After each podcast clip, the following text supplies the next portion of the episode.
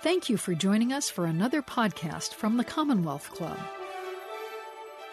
Hello, everyone, and welcome to today's virtual program at the Commonwealth Club of California. My name is Marisa Lagos. I'm a correspondent for Cal- the California Politics and Government Desk at KQED, and I am very excited to be here virtually moderating this program. I am pleased to be joined today by journalist Carol Leonnig to discuss her new book, Zero Fail The Rise and Fall of the Secret Service.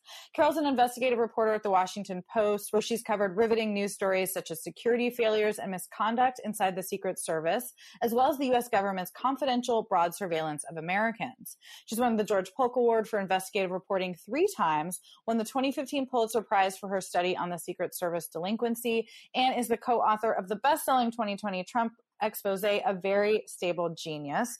Incidentally, that's how Carol and I met at the last Commonwealth event with her and her colleague Philip.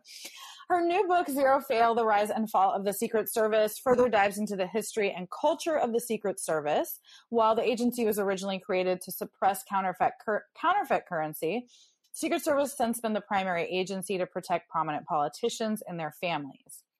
Now, in the 21st century, it's become better defined by its failures to avert break ins at the White House, armed gunmen firing at government buildings, prostitution scandals in Colombia, and many other instances of negligence. It almost doesn't sound real, Carol. Carol reveals the Secret Service toxic work, work culture, outdated training techniques, and deep resentment among the ranks within the agency's leadership. So we obviously have a lot to discuss in the next hour. And if you have questions, we would love to hear them. If you're watching along with us, you can put them in the text chat on YouTube. Uh, we will get to them throughout the hour. After that very long and lengthy introduction, Carol Leonnig, thank you for joining us. Welcome back. Well, Marisa, I had such a great time last time we got to talk, and I wish I could have stayed in San Francisco longer and hung out with you. Um, that, of course, when I was ready to publish this book, I, you were the person I wanted to talk about it with. And the Commonwealth Club is like what a thought leader location. I feel honored to be here. Um, my book is uh, long uh, and sometimes really depressing, and sometimes a little a little terrifying, especially in recent weeks and and years. But um, I'm delighted to be here. Yeah, I mean, it is. It's, I was joking with you before. It's a bit of a tomb. It's very long, but it's because this is such a long storied agency. Um, and you really delve back. And I don't want people to be turned off from reading it because it's actually like a fun read. I mean, mostly. It's a little depressing too, but mostly, um, and you really just detail stuff with such, it's, it's very vivid. So I want to start at the beginning because of that, because I think understanding how something created to uh, investigate counterfeit currency ended up being like like the front line between you know arguably the most powerful person in the world so talk a little bit about I guess even maybe not why there was a Secret Service. Why wasn't there one to begin with, right? Why wasn't this something that everybody thought was important? You know, three presidents had to be assassinated before the country and Congress started to say maybe we need an actual protection team, a real institution that protects the president. It was because, you know, America, especially in its fledgling years, um, was rejecting everything about the royals, right? It, it was an everyman country. Uh, it was the people's house. It was the people's government. And the idea that the principal leader of the country, elected by the populace, would have to protect himself from the populace and use taxpayer money for that was sort of anathema. And a lot of presidents resisted it, resisted the way it looked, resisted it uh, because of the expense. And finally, after McKinley was killed in Buffalo, the Secret Service decided, uh, or rather, the entity that was investigating uh, counterfeit uh, notes, the Secret Service at the time, was deputized to actually start formally protecting the president. And I mean, are they also can you talk a little bit about the scope of what they do you know or, or how it developed over time um, because the president is obviously not the only important figure in the government that you want to protect Absolutely. In fact, that goes to the heart of the of the problem that the Secret Service has now, right? These agents risk their careers to tell me these secrets because they feel like a president is going to be killed on their watch. That's how strained and shortchanged and overworked they feel. The mission is enormous. It start, you know, you and I, um, and certainly I, more than ten years ago, before I started covering this, most in the public see the Hollywood image. It's a guys with those sunglasses you can't see through, trim, fit, suits, earpieces, not talking to anybody, um, very serious, buttoned down, protecting the president. That's who we think of as the Secret Service. But the Secret Service has a ton of other jobs. Um, they just as their legacy mission, investigating uh, financial crimes. So that now is like electronic digital crimes, cyber hacking, cyber security. They also protect 40 other people besides the president, the president's grandchildren, the, pres- the vice president's stepchildren, uh, several cabinet members, and security top security officials. They also protect, as a result of the 1990s and President Clinton's order, they also protect things that could be the target of terror. So a Super Bowl or the Olympics or um, any other massive gathering of people that could be targeted. It's a lot of jobs. Plus, they also protect the United Nations General Assembly. The Secret Service is responsible every time a very big deal foreign dignitary lands on U.S. soil. We at, at, the Secret Service, forgive me, the Secret Service has to make sure that they stay safe on the U.S. soil and they get home alive. It's a lot of uh, of jobs, um, and actually, right now, far too many for them to actually accomplish. I, I want to dig into some of you know the history and the things you detailed but can we go back to this whole like cyber fraud financial crimes i mean don't we have you know the fbi the doj like all these why are they still in charge of that unfortunately the secret service you know is is a tradition bound place and a lot of alums and a lot of senior senior leaders believe well this is part of the secret service's history and we're not going to give that up there's also a financial incentive.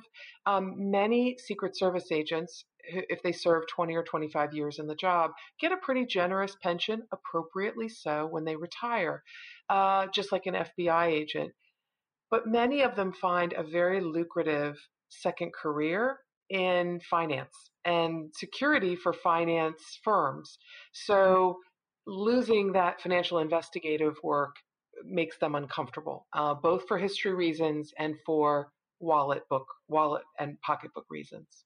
That makes sense. So, like you know, territory and money always, always big driving forces.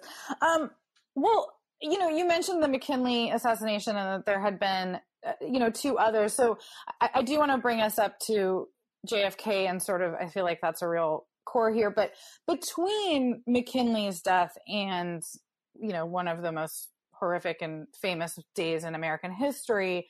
Can you just bring us up to speed on like how the the service developed in its earlier days? You know, it really wasn't. Um, uh, one person who I really respect a great deal told me that he felt that the Secret Service was kind of like a mom and pop store. There wasn't a policy, there wasn't a a strategic mission. There wasn't a delineated description of like exactly the job skills and the and the security protocols always in those days. I mean, they basically were men who had served in the military honorably and came back from war, often the Korean War, other wars, and and became presidential protectors. But it didn't have a routinized or rigorous kind of backdrop for so until until this tragedy of Kennedy's assassination, it was a very very basic um, gut instinct kind of an operation. So Kennedy gets elected. He is, you know, this playboy, very handsome, very much enjoyed. It sounds kind of reminds me actually, and I know he would love to hear this, but of the way our current governor likes to interact with the public, um, or at least did before he was facing a recall. Um, but it sounds like leading up to what happened in Dallas, there was sort of this series of overstretching of the Secret Service. They were overworked. They were traveling like crazy. Um, like lay out the state of play when you know they touched down at Love Field. Well, I, I, didn't know this until I started researching it for the book. Many people have written beautiful and gripping and chilling descriptions of Kennedy's assassination. But from the perspective of the Secret Service agent, I had not realized how exhausted and run ragged they were in 1963. In fact, their director, this is just a small little fun fact, their director, Jim Rowley, is um, the grandfather of a former uh, assistant secretary of state whose husband is now the secretary of state, Tony Blinken. James Rowley um, was begging President Kennedy and Congress to let him add more staff because they could not keep up with this high flying president. He was young, he was full of vim and vinegar, he loved to travel, he loved to mix with people, with or without his agents. He just would plow right into a group of people and start shaking their hands. It's just his natural instinct, uh, as as unsafe as it was. But mostly it was that they were always traveling.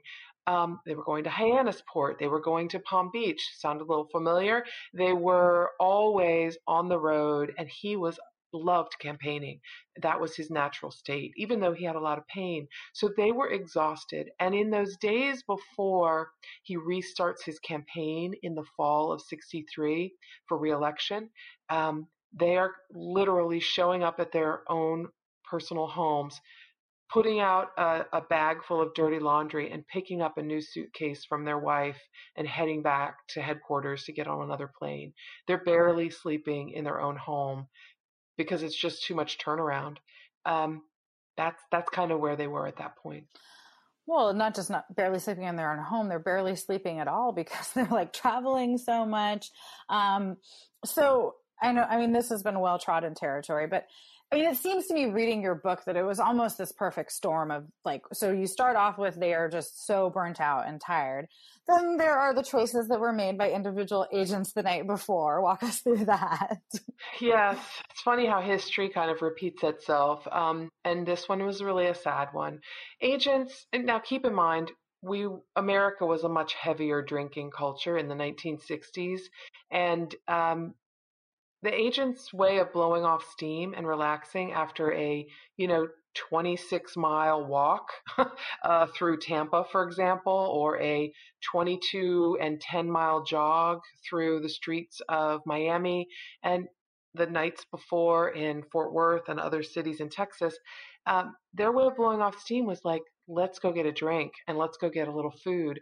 Well, the night before they arrive in Dallas, they're in Fort Worth and they go to this sort of beatnik um, bar where women don't, the waitresses don't wear a lot of clothes and the alcohol drinks are like fruit juices spiked with gin, al- gin, um, forgive me, grain alcohol.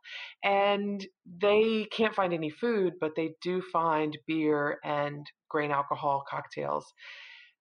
They stay up, some of them till 2 and 5 a.m. in the morning. These are the agents that protect the president the next morning at, you know, 8 a.m.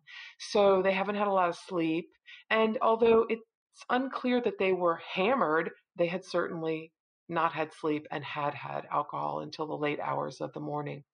Um, they head off in a plane for a 23 minute flight from Fort Worth to Dallas uh, and begin their motorcade towards Dealey Plaza. And even before this, though, you detail that there had been some intelligence that, I mean, any president is going to receive threats. Um, we'll, get, we'll get to how much those have increased depending on the president and I think with social media and other things. But um, it, it wasn't as if there was no indication that Kennedy was being targeted at this moment, right? Absolutely right, Marisa. It was it was really actually to me to my mind the Secret Service of today would have been all over this. The Secret Service of then um, wasn't paying very close attention. There were a series of threats against President Kennedy and a specifically articulated plan that an FBI informant passed along to the Secret Service about a man who was a white supremacist or a leader of a white supremacist network who was describing how they were going to kill Kennedy from a high building during one of his motorcades because he, you know, traditionally did travel in an open limousine as he did that day. Um, it's unclear why the Secret Service didn't focus more on this other than they were just, you know, spent. Yeah.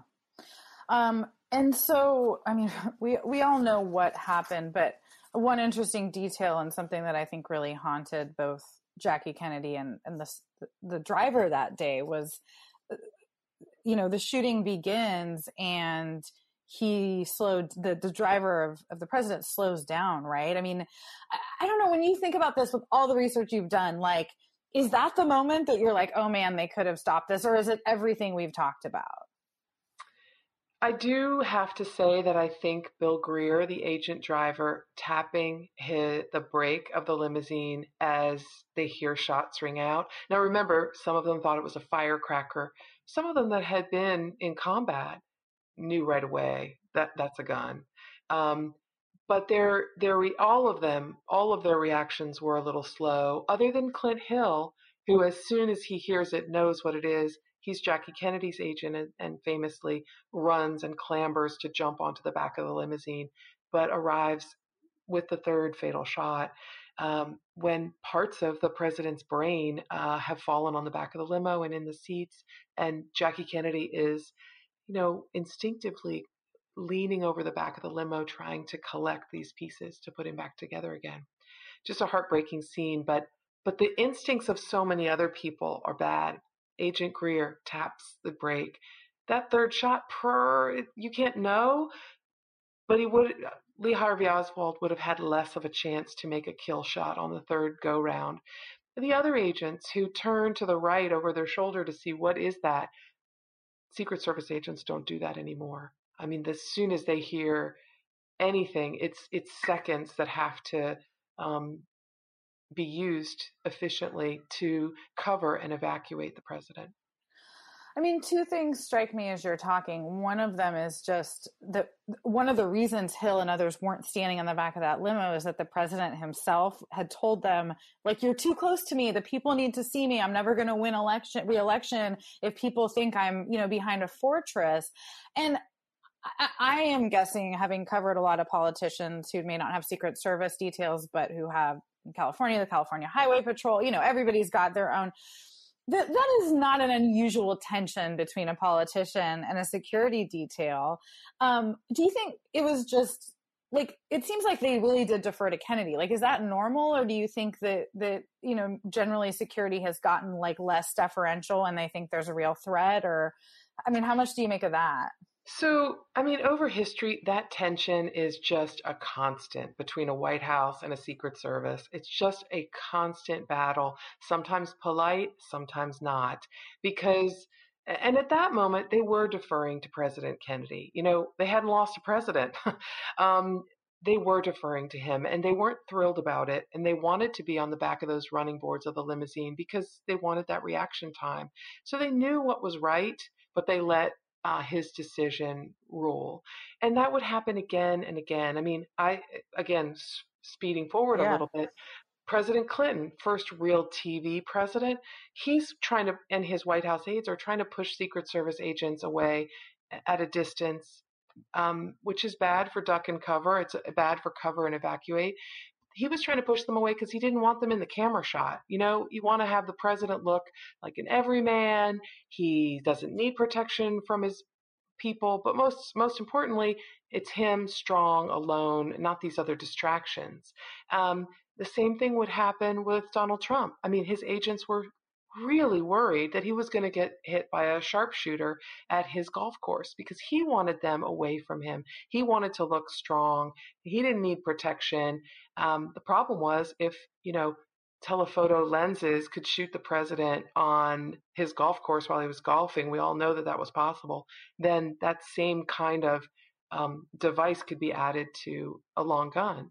And this distance is, is, is one of the things the Secret Service really drills in that you have to be close in order to help. You probably saw during Trump's campaign, which was a little bit of a chaotic campaign in 2016, um, people were rushing the stage so often, and agents were there in a whip and uh, grabbed the president multiple times and, and took him off stage in less than probably 40 seconds. Yeah. Uh, so pretty important. I was just thinking about who was it? Uh, Jill Biden's uh, moment on the campaign trail too, where she stopped somebody from rushing the stage, and I think Kamala Harris's husband has had to uh, do that, which which does, and I want to come up, you know, into Obama and, and, more recent years soon, but it also just strikes me that like it, at its core, it's almost an impossible job, right? Because unless you're going to put the president in the you know Oval Office twenty four seven and never let them interact with the public, there's going to be risks, and and and the whole sort of construct of politics, whether it's rallies or speeches, I mean, is putting them in a vulnerable position. Does the, I don't know, do, do the agents you talk to ever kind of like have to grapple with that? You know, they joke. I mean, they have a bit of a gallows humor like journalists, you know, um, but they also kid around about how the Secret Service is ultimately a lot of rush, rush, rush, rush, hurry, hurry, hurry, wait, wait, wait, wait. You know, the, the job can be intensely dull because you are waiting for catastrophe and you've got to keep your antenna up at all times. I, and yet nothing bad happens, so you can become numb and you can become dull to this. But you raise such a good point, Marisa, about the the impossibility. You know, they always talk about mitigating risks. You know, how are we going to mitigate the risks? So they try to, in uh, you know, a, a, campaign stop, they make sure there's no kill shot. Nobody like Lee Harvey Oswald ever again. No way in which there's a place from which someone can shoot at the president. No way somebody can drive up with a truck bomb. No way that somebody can accidentally or intentionally um, release something that's toxic that can get to the president. But ultimately, you're mitigating risks. Here's a risk that Secret Service really didn't like, and they were beside themselves about it, even though they loved this president, adored him. George W. Bush, when his uh, chief of staff and his White House team arranged for him to land in a fighter jet on an aircraft carrier for that Mission Impossible moment. Oh, the agents were so angry. They're like, "Really? We need to do that? If if the jet had not caught the wire on the aircraft carrier, we wouldn't have a president. You know, it's so, in their view, such a crazy risk. Like unnecessary. Yeah. yeah. And also, I guess maybe in hindsight, Bush might wish he had never done that too. That became like they, they could have saved him. They could have saved him something if they'd listened to him to them. So, I mean, coming into more recent years, I mean, uh, clearly the Kennedy assassination just rocked the service, and it really, I think, sounds like you know it, it, it was it was a turning point. Um, I mean, how do you how do you kind of account for what happened then? I mean, maybe moving into more like 9/11 Clinton or pre 9/11 Clinton Bush years. Like, how what was the state of the service, and what did they make a lot of changes? You know, they made it's interesting. I view the Kennedy's assassination as the moment of the the worst tragedy you can imagine for the Secret Service. Like, right, the Ameri- uh, the American people, anyone who was alive, no matter how young, remembers that moment. Their mother crying, their teacher crying. If you're a little kid, you even remember that at the time. Um, but it was such a gut punch for the Secret Service. I mean, alcoholism and suicides resulted from this tragic failure which you could argue they they deserved, and you could also argue they weren't totally prepared um, to protect the president in that moment. Um, so that's something horrible that happened, and they studied the heck out of it. But they also some amazing things. A wonderful thing happened as a result of this, and it was that James Rowley, the director, got 280 more Secret Service agents and investigators. He got computerized investigative systems. Computers were just beginning then. Um, uh, he consulted with IBM, and they start analyzing and keeping track of those threats that, like the one that came in of the white supremacist in Florida. Um, they they start developing all sorts of attack on the principal training, which is again that hair trigger reflex. You hear a shot, what are you doing? You see this, what are you doing? Because later that will that will prove really important. So a ton of improvements and changes were made. Uh, as one agent likes to say, you know, all of the Secret Service's improvements are born of blood. They kind of reactively prepare for that thing that just happened. Um, but they really rebuilt and remade this agency, and they were vindicated. Um, I was going to say, I guess next... I shouldn't skip too far forward because we have a couple yeah. other assassination attempts in the meantime. Yeah, yeah, no, that's okay. I mean, I can summarize it. They they were vindicated when Ronald Reagan was nearly killed. The split second reactions of those agents. I mean, Tim McCarthy, uh, one of the supervisors, throws up his chest and his arms to take incoming bullets from John Hinckley, who's standing about 11 feet away from President Reagan as he leaves the Hilton. Uh, he happened to sneak into a group of cameramen who were, you know, filming the president's departure from the Hilton, and um, you know, McCarthy took the bullets. We we talk about agents taking a bullet for the president. Well, McCarthy literally did it, and not like accidentally did it, intentionally threw himself in the path of a bullet. Um, then there's Jerry Parr, his detail leader, who was behind the president. And again, that first sound of shot, no looking over, like in Dealey Plaza, no looking over the shoulder, took his hand onto the president's shoulder, pushed him in to the waiting limousine about three steps in. The president's jaw and rib bone hit the bottom of the limousine back seat so hard, and of course, then Parr jumps on top of him so that they can leave. Um, so hard that the president thinks his rib has been broken. Another agent behind Parr, uh, uh, I'm going to say his name wrong, Roy Shaddick, folds up Parr's legs and slams the limo door. I mean, could have broken his legs, but just folds them up so that they can leave. And they, the agent is afraid that he's driving over um, Timmy. Uh, he refers to him as Timmy, which is Tim McCarthy. He's seen McCarthy fall, and he worries that he's driving over him. He doesn't know, but he has to speed away because um, he's got the president in the back seat. Um, do I mean? I, I sorry, kind of going back, but I was thinking about you know after JFK, then obviously Bobby Kennedy. Um, can you talk a little bit about how you said that they cover you know the sitting president and their extended families, but don't other like former presidents get protection as well. How did that change after Kennedy, or was that something later on?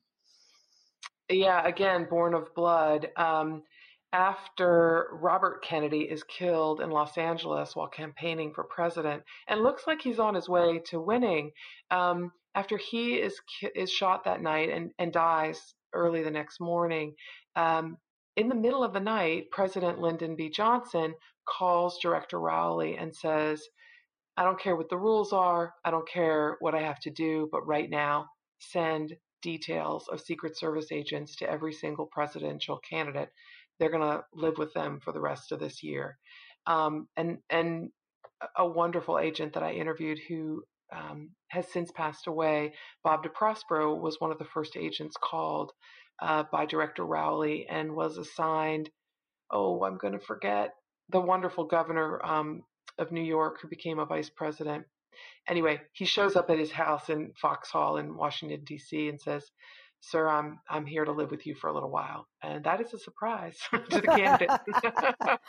well, Obama got, I think, protection earlier than any other presidential candidate. Um, but by the time that happened, you really detail what 9/11 did to the service. So I think, I mean, then that you know, even though the White House was ultimately okay, I mean, that was a huge moment for this agency as well. Absolutely. In fact, if I had to pick like the four biggest moments, my book is broken up into four um, parts, but the four biggest moments, like pivotal moments for the Secret Service, are Kennedy's assassination because of the rebuild, um, Reagan's near death because it vindicates that rebuild, uh, 9 11 because it lays bare both the incredible heroism of the Secret Service and and some of the things that aren't working exactly perfectly. Uh, and it starts a down that 9/11 starts on, sadly a downhill slide for the Secret Service uh, because we are fighting terror in the skies. And then the fourth, of course, is is now where the agency is both amazing because of the people, but really at its nadir as an agency that's that's ready for the mission that it has. So back to 9/11. Here's what they did right. Um, incredible ba- bravery. There is. I'm gonna I'm gonna tell it backwards though. And here's what they did wrong. We all remember the two towers being hit in New York. When the second tower is hit, it's presumed, oh my gosh, terror attack. Everybody knows it. Um, from the police chief to the first grade teacher, everyone knows something's wrong, really wrong. And unfortunately, when that second plane hits the tower, the FAA realizes, a senior supervisor in the FAA realizes, wait a minute, we got two more planes out, not talking to us, but generally trending towards Washington, D.C. And they're not responsive. So we have to presume they're hijacked. More terror on the way to Washington, D.C.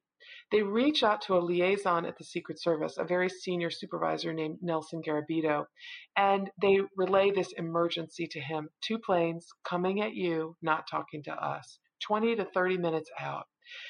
For some bizarre reason, this message of warning that the White House could be a target, the Capitol could be a target, they don't know.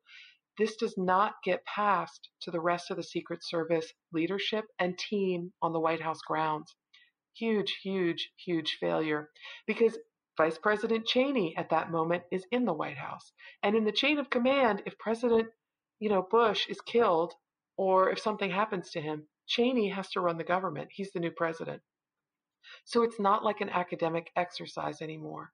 It's actually truly a crisis. The, the, the anxiety about the terror attack leads the chief of staff to tell the president, who is then in an elementary school in Tampa, to just stay put, sit through the class while they're reading a poem about a goat, story about a goat, and then sit in the school a little bit longer so he can make an address to the American people and kind of stop any potential panic. Well, there's something super wrong with this, which is the Secret Service wants to get him the heck out of there. They don't know if a plane is coming to the elementary school. They don't know what kind of attack is coming. They have no idea, but they know that it could. And yet the White House wins that argument and they keep President Bush at that school for a half hour where he has a bullseye on him. Cheney, meanwhile, the other potential president of the day, has a bullseye on him. And he is not moved until three to five minutes before the inbound plane is flying over the treetops of downtown Washington. His agent bursts into the door in his White House office and says, Mr. Vice President, we're leaving now. The Vice President starts to say a few things and he goes, No, no, no, now. Grabs his belt loop, pulls him out down to the tunnels. Another wonderful, heroic moment, but also a, a failure because no one realized that a vice president no one thought about the fact that a vice president might need to get to the presidential emergency operations command center, the bunker below the building that's, you know, bomb proof. Nobody realized that that might be necessary or, or really thought ahead. So the vice president detail agents don't have the special key to get him into the presidential emergency operations center that's, you know, underneath the East Wing.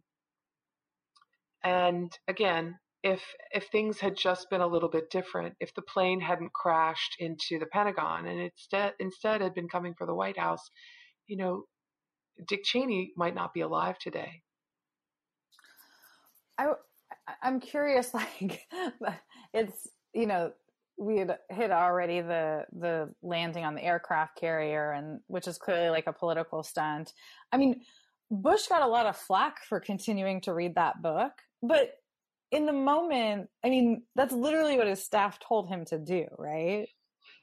Yes, I mean, Andy Card, who uh, you know has a, a, lot of credibility and a lot of, of both strategic and political wisdom, his view was we are not going to start uh, a, a panic on national TV because the president was being televised as he's reading with the children. Um, and and he felt strongly, and he did, that we better communicate now that now several minutes later after the second tower is hit and and you know every jaw is dropping to the ground across america and across the the world. We have to as as the white house and the president have to communicate something to people to to give them spine and and a feeling of security. So he trumped uh, no pun intended, the Secret Service. And in the end, that risk turned out to be okay because nobody was targeting the school. I mean, it does speak to just how challenging it is because, like, those are like you know, keeping a nation calm is a security question as well, right? I mean, you do have this. I mean, and that was such an unprecedented moment. Um, so this is relevant from the from the audience. We say, how much authority for the, do the agents have to override a president's decision when it comes to his safety? Uh, I have had, you know, different agents will give you a different yeah. answer. I mean, some agents have said to me, I would have, you know, thrown down my commission book, which is sort of like their their badge. I would have thrown down my commission book and said, you know, you want to fire me? Go ahead but we're not doing this. Now, usually they have their fights not with the president. They usually have their fights with the White House staff who want like a big glowing backdrop with nothing behind it. And the agents are like, we have to bring in some tractor trailers behind it to make sure nobody can shoot the president from behind. Um, they always are arguing over optics and safety, optics and safety, optics and safety. And other agents have gone along with things that their colleagues thought were abhorrent. So it really depends on who you ask. But some people have been willing to lose their job, and when they say that, they never really lose their job. yeah, right. Um, and obviously, because I watched like The West Wing so much and other um, dramas, you know that in the moment, to your point about Dick Cheney, they'll generally just like manhandle, or the Reagan situation, they'll generally just manhandle the principal if it comes to that, right? Like if they're actually well, under fire. Absolutely. Although there's a uh, not so funny and, and to me really spine tingling scene involving Vice President Pence, which we can get to later if you'd like. But um, his agent comes to him three times when he is evacuated off the Capitol, uh, off the Senate chamber, and says, "We got to get out of here. People have pierced the building. You're not safe. Your family's not safe. We are going." And Pence is directly telling his detail leader, no, no, no, I need to stay here, certify the election. Um, the three times that the agent comes to him are very close in minutes. yeah. Pence, Pence turns him down two times, and the third time the agent says, oh, no, no, I, we're going. And uh, just like with Cheney, hand on the shoulder, let's go. What do you make of that? Eh, like, why do you think Pence was so adamant? Do you think he just didn't realize the threat? Oh, I, I, he had to know the threat. I mean, people were chanting "Hang Pence" outside. Yeah. Um, people were kicking doors, not in, but kicking them to see if they could break them in. He was in a hideaway off the Senate floor with his daughter, his wife, uh, his brother, um, and, and several detail agents and staff. And outside the the very large windows of that office was a noose, uh, a faux noose that had been erected and it had Pence's name on it. Um, so he had to know that there was danger, uh, but he was insistent that he was going to finish the job. Nobody was going to chase him out of the Capitol um, in his, you know, formal role certifying the election of the next president. That must have made Trump very happy. Um, I am getting some audience questions. I want to remind you that we um, those are open. Please put them in the chat or comments, and they will get passed on to me. Okay, so um, we got to talk. Bring it up to more modern day. I mean, we do need to talk about President Obama before we get to Trump. But so so. Uh, he, I mean, I think just sort of practically, this is not shocking to learn that the first serious, you know, black candidate for president was being threatened i mean basically from the minute he started running. Um, what do you think was so extraordinary about was it the nature of the threat the number of the threats? Like why did the government agree to give obama protection i think a full two years before the election? It was a year and i want to say this right i want to say it's a year and nine months, but I'll, I'll double check. Uh, the earliest anybody uh, as a candidate has gotten protection. Typically, it would be kind of like after the spring primaries, the major candidates who are coasting towards being the nominee or are battling it out with one other person as the nominee would get protection. This was freakishly early. It was engineered by the all time power broker, Harry Reid, the Senate Majority Leader. He, um, not not entirely secretly, but he was trying to keep it a secret that he was rooting for Obama, thought that Obama would win, did not think Hillary Clinton would, thought her baggage um, was too high. And of course, he's Democratic Senate Majority Leader. He wants a Democratic president. So he also thinks Secret Service protection is going to elevate Obama's um, star, and they also happen to be seeing chatter on uh, nationalist and domestic extremist sort of strains of group chats and web web rooms where people are talking about making sure that black guy and they don't use the word black guy they use other words um, doesn't get to be the nominee. When obama is the nominee the threats go through the roof. And until he is inaugurated uh, the director of the Secret Service is getting kind of sweaty palms about this because it's somewhere on the order of three times as many threats against um, a president elect or an incoming president. And it, it's very worrisome. Of course, it is historic. He's the first black president. And uh, this is sort of like the nightmare come true for white supremacists. And they're using all sorts of um, very violent language to describe how they're going to block this. I mean, obviously, nobody was successful, but you detail just like I mean, it's almost it's it's it's upsetting to to read through this and and you know read about the 2014 incident where the White House was shot at, and then of course the hookers and uh, drinking in Colombia. I mean, is that direct evidence of what you kind of laid out in terms of you know the lack of professionalism and downfall after 9-11 like how like how do we get in this moment where you have both the most threatened president ever and yet these huge lapses?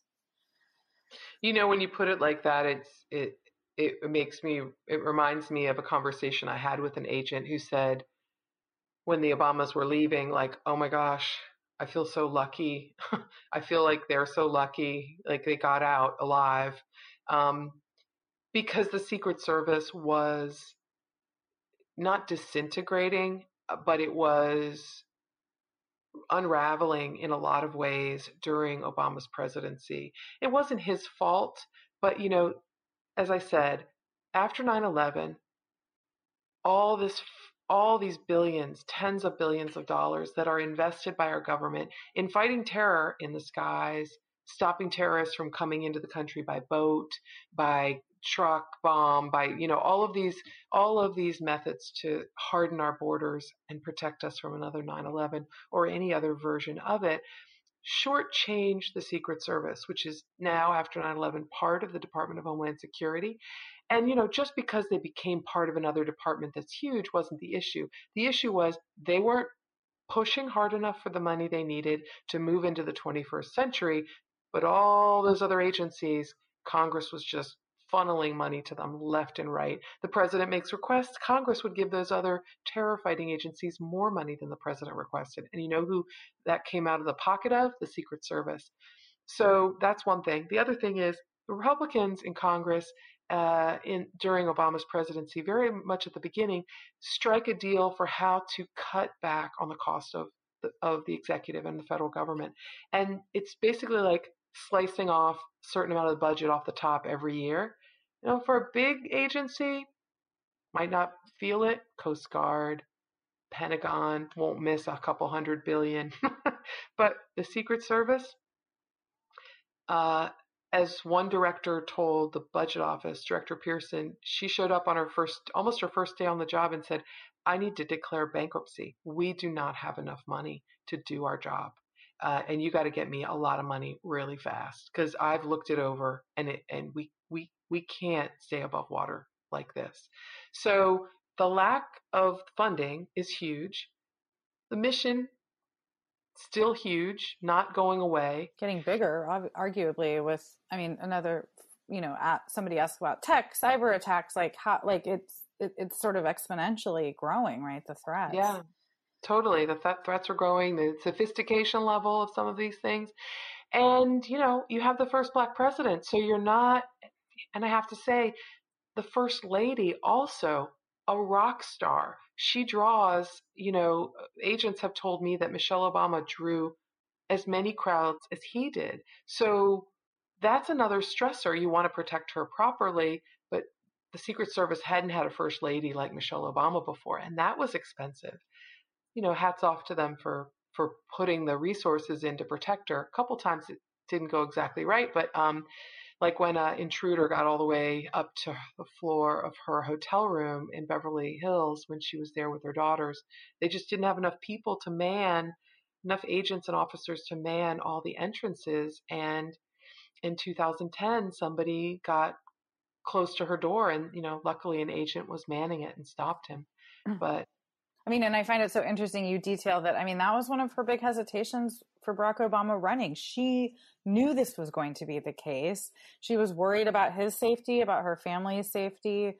Um, and yeah. so it's sort of chilling to think about. I mean, you know, I think as journalists, we think in those black and white terms, but there's so many considerations. Um, this is a quick question, but what's the significance of hand on the shoulder? An audience member asks. I've heard that used several times.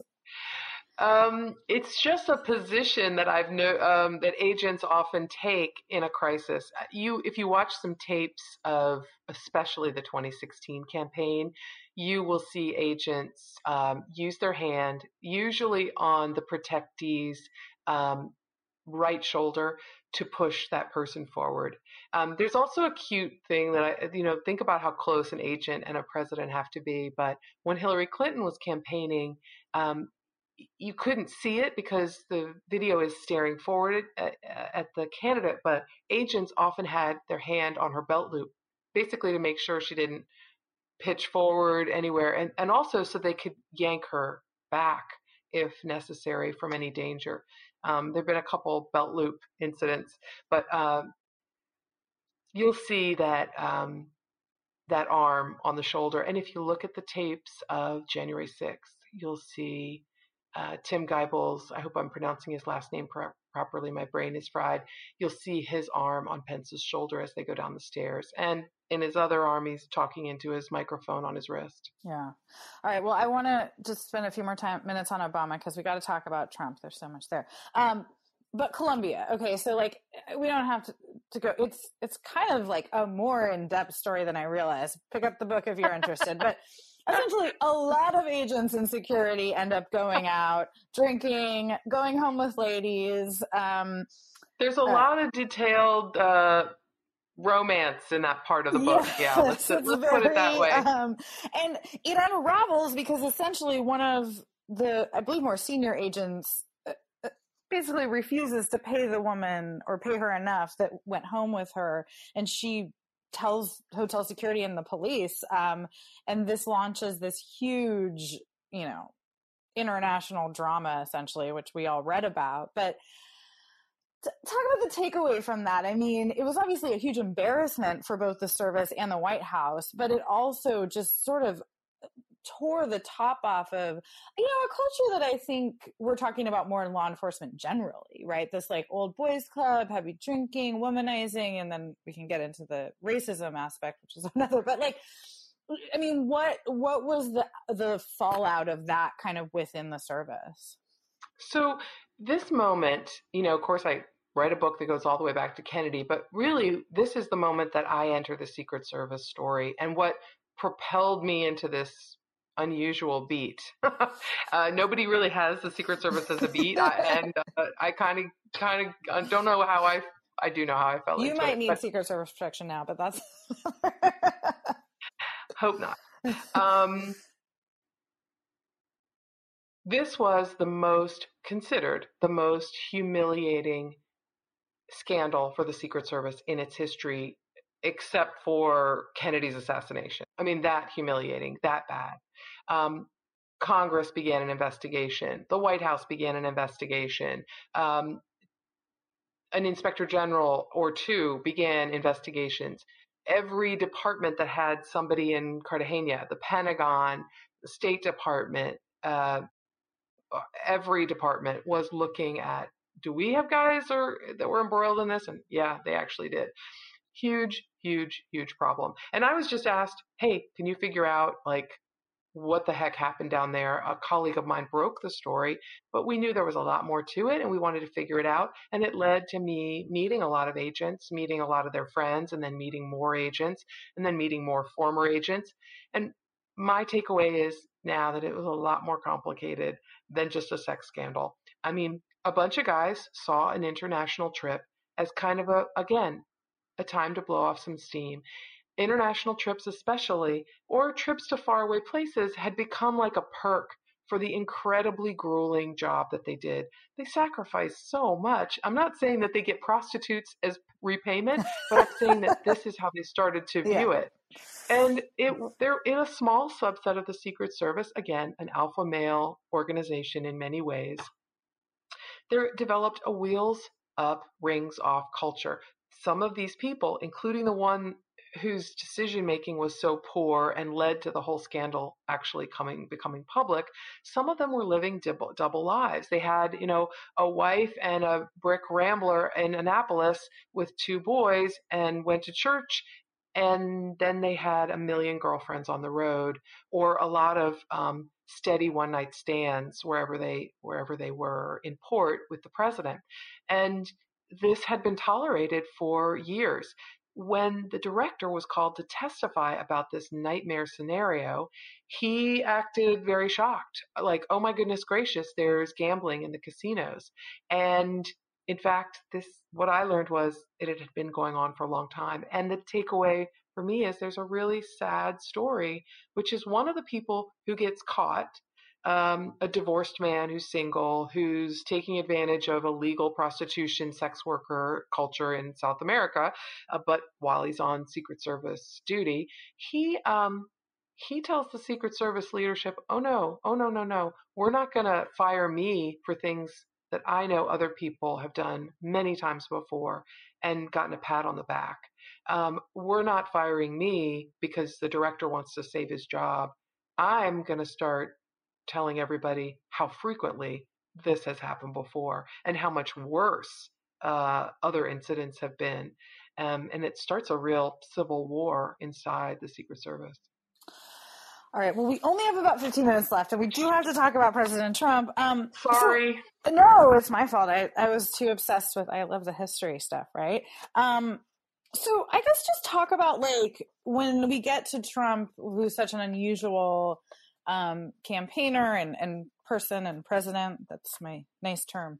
Um, unusual. Um, how does, I mean, how does the job change for the Secret Service and, and how does like the kind of interpersonal relationships change? Because it seems like um, Trump and some of his family member well you can talk about this but like that it wasn't always the sort of same as previous presidents there are a lot of things that happen in the Trump presidency related to the Secret Service. Um, you know, probably the most damaging thing that happens is that, you know, the Secret Service is on a downward slide. It had this horrible epi- series of Keystone Cops events during Obama. And it's like trying to recover as Obama's leaving, but President Trump doesn't pick up the baton. And I'm not blaming him for everything that happens with the service, but um, he doesn't care about you know a strategic mission for the secret service or really for any of the other agencies governing is not his focus his focus is on image optics and um, ultimately deploying each of the agencies at his disposal for his political gain. So the Secret Service just becomes kind of his political tool. And in fact, it is the most politicized under Donald Trump in modern times. And Nixon might be um, a close to similar comparison. Uh, but that's the that's how far back you have to get to see a president using this protective team in this in this kind of craven way. He uses them to um, create images of himself as super strong, helping them, deploying them to clear Lafayette Square of Black Lives Matter protesters on June 1, so that he can march across and, and look like the law and order president. He films a campaign video and, and other sort of still images to show his strength against the protesters. Those protesters were forcibly removed with rubber bullets and and wax from um, all sorts of different uh, blunt instruments, uh, shields, etc. And uh, Secret Service, some of them were really disturbed because they're trained to honor peaceable protest, the First Amendment rights that Americans have. But um, in this instance, they were used this way. But not everybody was turned off by Trump within the service either, right? I mean, there are people who really like that. I mean, one guy went and worked as a political advisor. On, was he on leave from the Secret Service? I mean, that's just crazy to me. Yeah. Good, good eye uh, expression because that's exactly how so many agents and especially alumni feel. And the the agency is always has said, you know, the people elect them, we protect them. They're supposed to be politically removed. You're not defending and rooting for a party, but with with Trump, many of his detail leaders did like his agenda, did like his conservative positions on crime, on Black Lives Matter, uh, ignoring it, on um, on immigrants. So they leaned his way. That's okay. But they started to express it in different ways. Um, and the detail leader, Trump made him his White House deputy chief of staff, who helped plan that Lafayette Square clearing, helped plan all his campaign rallies, helped compl- you know, helped him basically seek reelection as a political advisor. That uh, detail leader, Tony Ornato, was just basically on detail to the White House still working and getting paid by the Secret Service, and he's now an assistant director. He's very close with the current director, Jim Murray, um, who installed him in that you know job, who promoted him when he returned. So, um, I mean, how should we feel about that then? This is supposed to be a nonpartisan law enforcement agency. Um, we know, I mean, you've alluded to the events of January 6th, but I think that that that combined with the Lafayette Square event really started unearthing some of the extremism and other and racism within the ranks. I mean, I don't know. Should we should we be worried, Carol? You know, there's a agent um, who used to run Vice President Biden's a, a senior supervisor on Vi- Vice President Biden's detail, and um, he has said this publicly uh, that for years he has been warning all sorts of military and law enforcement agencies that they have domestic extremism in their ranks and they have to do something about it. You know, it's one thing for everybody to have different political views uh, about how to solve our immigration issues, about how to deal with criminal justice reform or or tighter criminal punishment. It's but it's a whole nother thing for Secret Service agents on the president's detail, as I discovered from their colleagues, to take to social media to cheer on the rioters of the Capitol, to to stoke the conspiracy that Biden may not be a, le- a legitimately elected president. That kind of extremism uh, really made the Biden administration or the incoming Biden administration very worried, and uh, I think it should make us all worried that that that kind of thing is encouraged or, or at least uh, overlooked by the leadership of those agencies.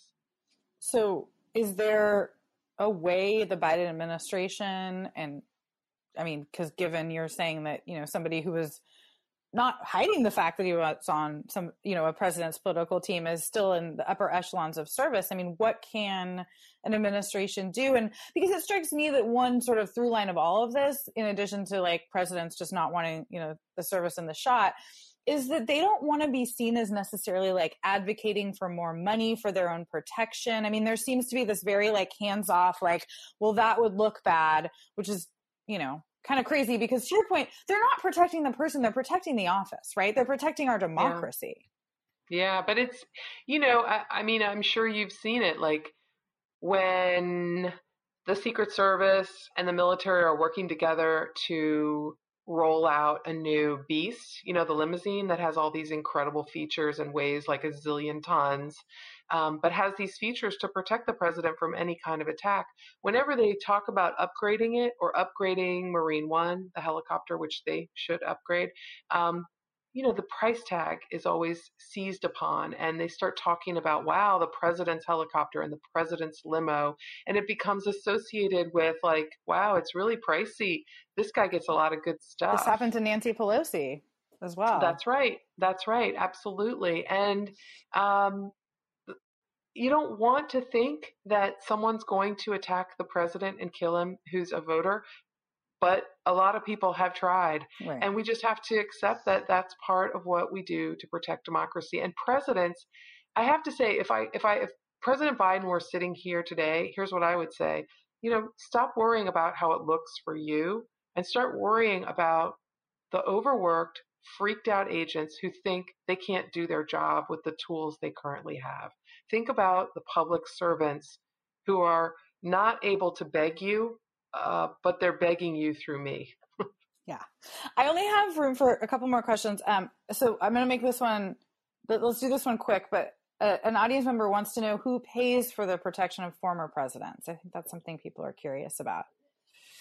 Um, the Secret Service pays for the protection of former presidents, and that means the U.S. taxpayer pays. Okay. Um, former presidents are protected for life, as are their wives now, and um, they can waive it, meaning they can sign mm. something that says they won't take that protection anymore. Some have tried that. Uh, the Carters, I believe, tried that at some point, um, but we pay for it. Yeah. Um, I, I, can answer this. Are there any women in the president's detail? Um, I mean, there's definitely women in the Secret Service. There are women in the Presidential Protection Division.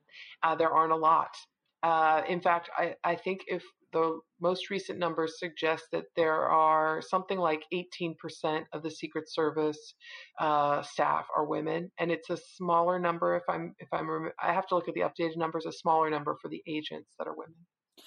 Um, all right, we probably only have time for one or two more questions. So I want to talk about, you know, in Congress this week, we saw a very close vote um, with the Republicans whipping votes against a commission to investigate January 6th. Um, I mean, we can tie this to the Secret Service, but I know you've been covering this more broadly. Also, I, you know, putting aside maybe some of the more extremism, though, I'm just wondering, like, what you think not just members of Congress, but the Secret Service agents who responded that day, Capitol Police. Um, I mean, I've seen some letters from their union. It, it, it's this has become so political, and I would imagine that for law enforcement, that's very alarming and disappointing, probably. I think it's so disheartening for Capitol police officers. Um, there's one in particular, uh, Michael Fanone, who you know, almost had a heart attack. A very fit young man, actually. I mean, not young, but young, relatively speaking. Um, almost had a heart attack uh, trying to get away from a mob on the Capitol grounds that day. And, uh, you know, he's beside himself that nobody wants to investigate this. The family of Capitol Police Officer Liebengood, who took his life after this episode, um, after this storming of the Capitol, they have today asked for this commission to go forward. They want answers. They have lost a loved one because of this attack on our democracy, because ultimately that's what it was. Um, there was no way the Capitol Police could stop, you know, 10 to 8,000 uh, rioters, some of them armed with pipes and, um, you know, fire extinguishers and bear spray. Uh, but they want answers about how this could have happened to them and and lost them some of their colleagues. Yeah. Are you at all surprised that I mean Kevin McCarthy is from San Diego or from San Diego, from California, a minority leader um, seems to have taken the lead on this. I mean, you've covered him for a while. I find it surprising that um, Kevin McCarthy, you know, many people have mentioned this today. I won't be new in this, but, you know, the investigative resources he wanted to support to look deeper at the attack on the Benghazi consulate. Uh, extensive investigations because there was a belief among Republicans that Hillary Clinton was, you know, responsible for this security failure.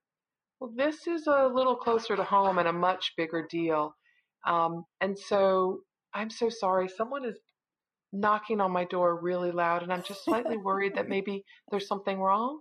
Um, can, can, I wrap- say? Yeah, can we I can wrap this up. Of- um, Thank you to Carol Leonnig, author of our new book, Zero Fail The Rise and Fall of the Secret Service. Uh, we'd also like to thank our audience for watching and participating live. If you'd like to watch more programs or support the Commonwealth Club's effort in making virtual programming, please visit commonwealthclub.org slash online. I'm Marisa Lagos. Thank you and stay safe and healthy. Marisa, thank you so much. Thank you, Commonwealth Club. You've been listening to the Commonwealth Club of California. Hear thousands of our podcasts on Apple Podcasts, Google Play, and Stitcher. If you like what you've heard, please consider supporting our work and help us bring 500 programs a year to listeners like you. Go to commonwealthclub.org/donate. Think your way around the world with our travel programs to exciting domestic and international destinations. And when you're in the Bay Area, please join us live at our events. Thank you for listening and for your support.